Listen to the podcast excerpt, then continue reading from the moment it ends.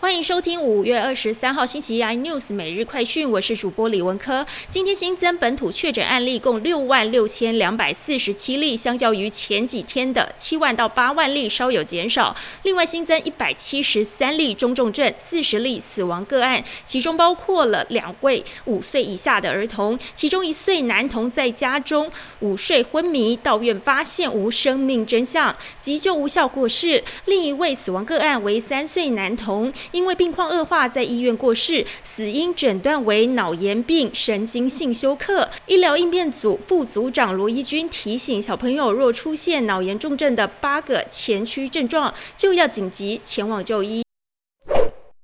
防疫保单理赔争议延烧，轻症居家照护如有医疗行为，防疫险可以比照一般住院理赔，但产险寿险工会理赔指引迟迟未出炉。还有即将上路的快筛阳及确诊，赔不赔？怎么认定呢？金管会主委黄天木闪躲回应，要看卫福部。至于快筛阳的道德风险，让产险业理赔审查出问题，黄天木反而说什么问题都有道德风险。富邦金深陷防疫险之乱，外资因为账面价值侵蚀，下砍富邦金目标价最低来到六十六元，最高则为八十五点四元。美系外资指出，富邦人寿新契约保费、新业务价值同步下滑是负面讯息。富邦粗估防疫险每天理赔约五千万元，国泰产则是大约一千一百万元。